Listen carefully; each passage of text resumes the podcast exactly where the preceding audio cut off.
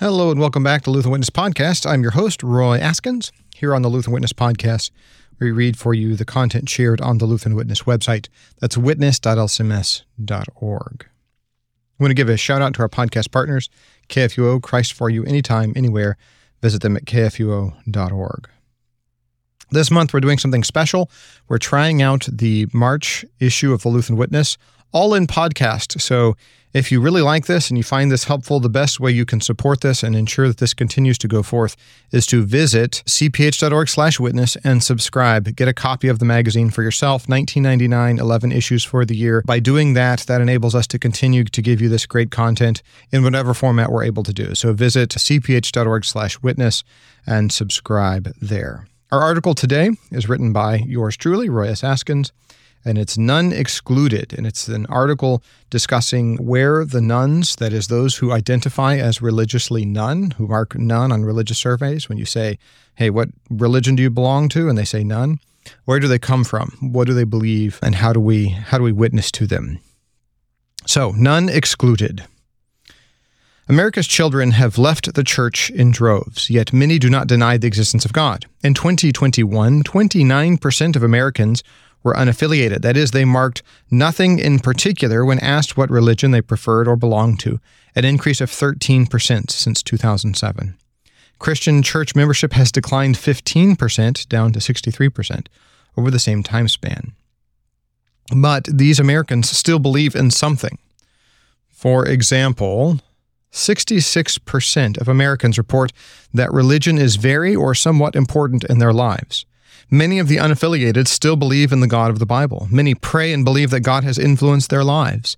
They have not rejected spirituality, rather, they have rejected the Bible as the sole authority on spiritual matters and the church as the arbiter of this truth.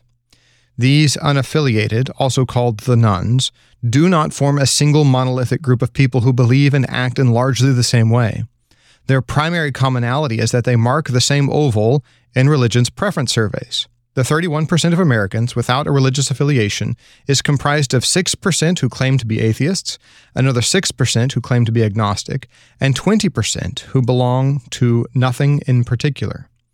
People in the millennial and Gen Z generations are more likely to identify as nothing in particular. While atheists and agnostics generally attain higher levels of education and economic status, the nothing in particulars tend to be relatively less educated and poor.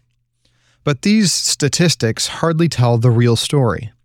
They do not reveal the pain of watching a child abandon the Christian faith, the nights parents spend in earnest prayer imploring God to return their children to the fold.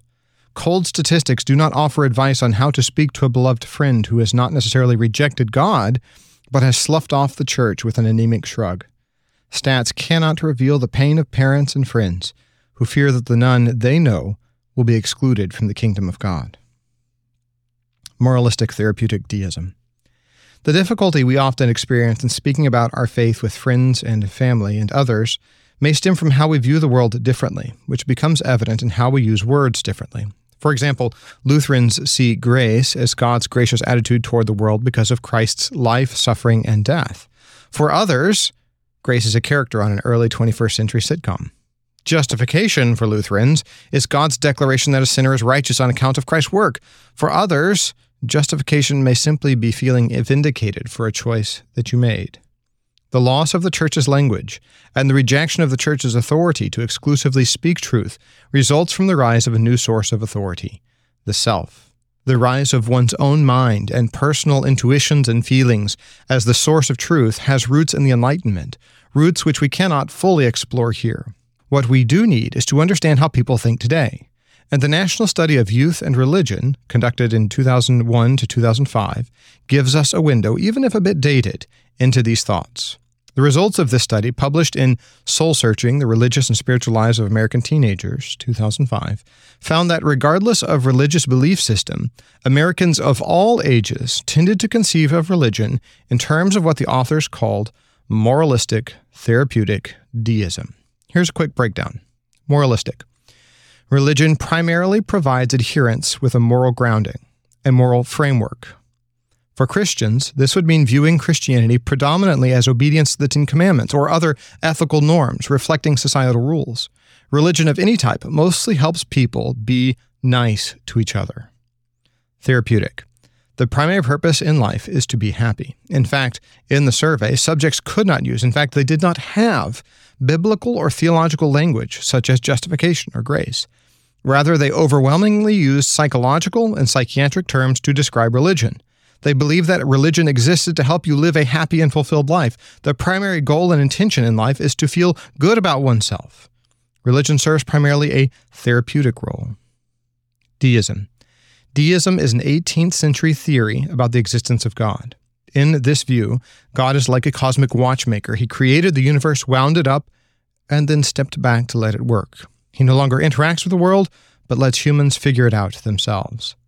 The modern version acknowledges that God still interacts with the world, but in a limited sense. Like a divine butler and cosmic therapist, he is always on call, takes care of any problems that arise, professionally helps his people to feel better about themselves, and does not become too personally involved in the process.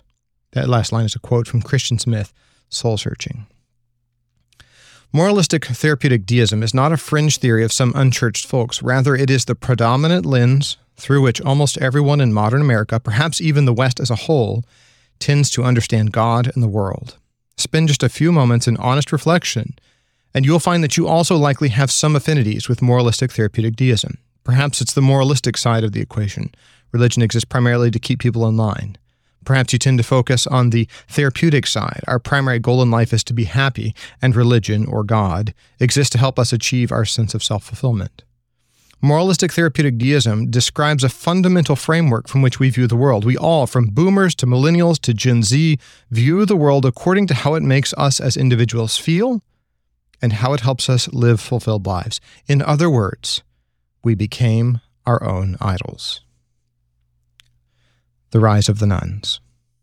When I become my own idol, when my personal sentiments and intuitions become the ground for determining truth, when attending church becomes about personal fulfillment, I have started down the road to becoming nothing in particular. Consider just one aspect of our life as Christians church selection and attendance. Perhaps I begin to think that church, the church I attend, the doctrine to which I assent, even the language here bears this out. I assent to this truth rather than confess it, because it is truth. All of this should be a matter of personal choice, personal preference. And so I select my church based on my personal preference for worship style or how the members of the congregation make me feel. If I have chosen my church based on how it makes me feel and how it helps me fulfill my life goals, then why would I not abandon it when it no longer assists me in those things?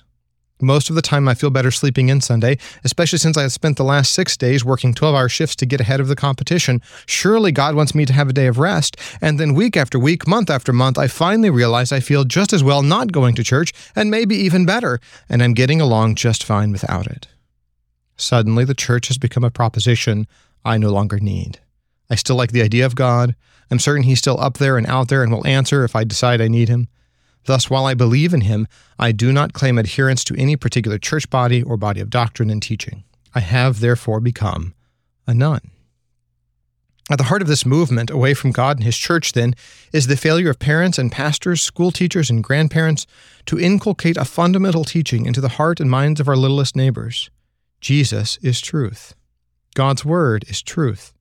Truth is not determined by your feelings or intuitions. Christ incarnated himself into the flesh of mankind. He lived a perfect life, died a horrible and painful death, suffered the full wrath of God, and he did all of this not merely to help you live a well adjusted life, but to give you eternal life. He calls you to sacrifice your idols to a life of suffering and the cross. If anyone would come after me, let him deny himself and take up his cross and follow me, Jesus says, Matthew chapter 16. The fundamental orientation of the Christian is self denial, self rejection. The Christian does not enter into self affirmation, for indeed, what will it profit a man if he gains the whole world, even and especially his own self fulfillment, and forfeit his soul? Or what shall a man give in return for his soul? Jesus asks. Matthew chapter 16. A Lutheran life. What does this mean for our daily lives? Well, at least three things come to mind. Watch how you speak, take a stance on the truth, and hand over the good deposit to the next generation. Watch your language.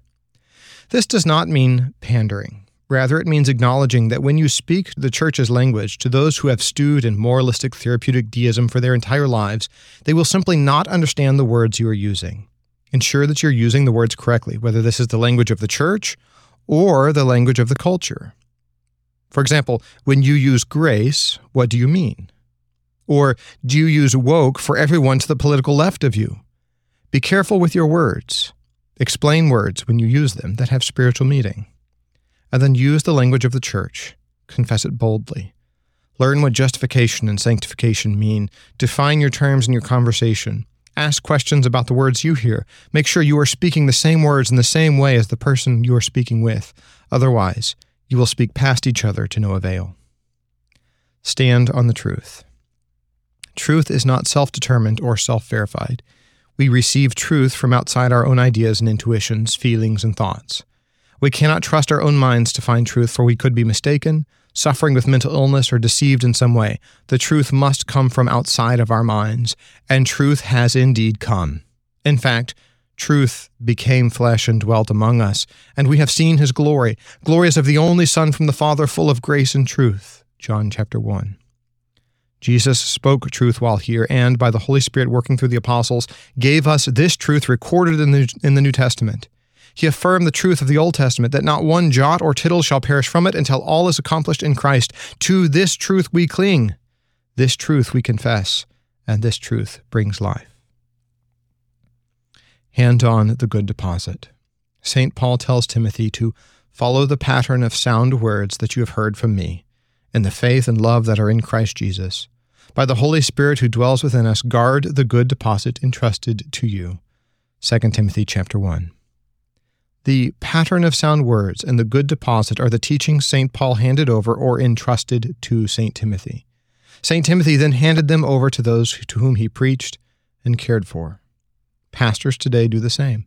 They preach and teach not their own sentiments or feelings, not their own intuitions, but what they received, the good deposit. Parents pass on this received faith to their children. One of the astounding takeaways from the NSYR study was the lack of conflict between children and parents on the faith. Why? Because, as the teenagers themselves reported, they simply did not discuss the faith in their homes. Parents, speak of the faith in your homes. Read the truth you have received in the Word of God to your children. Discuss it with them.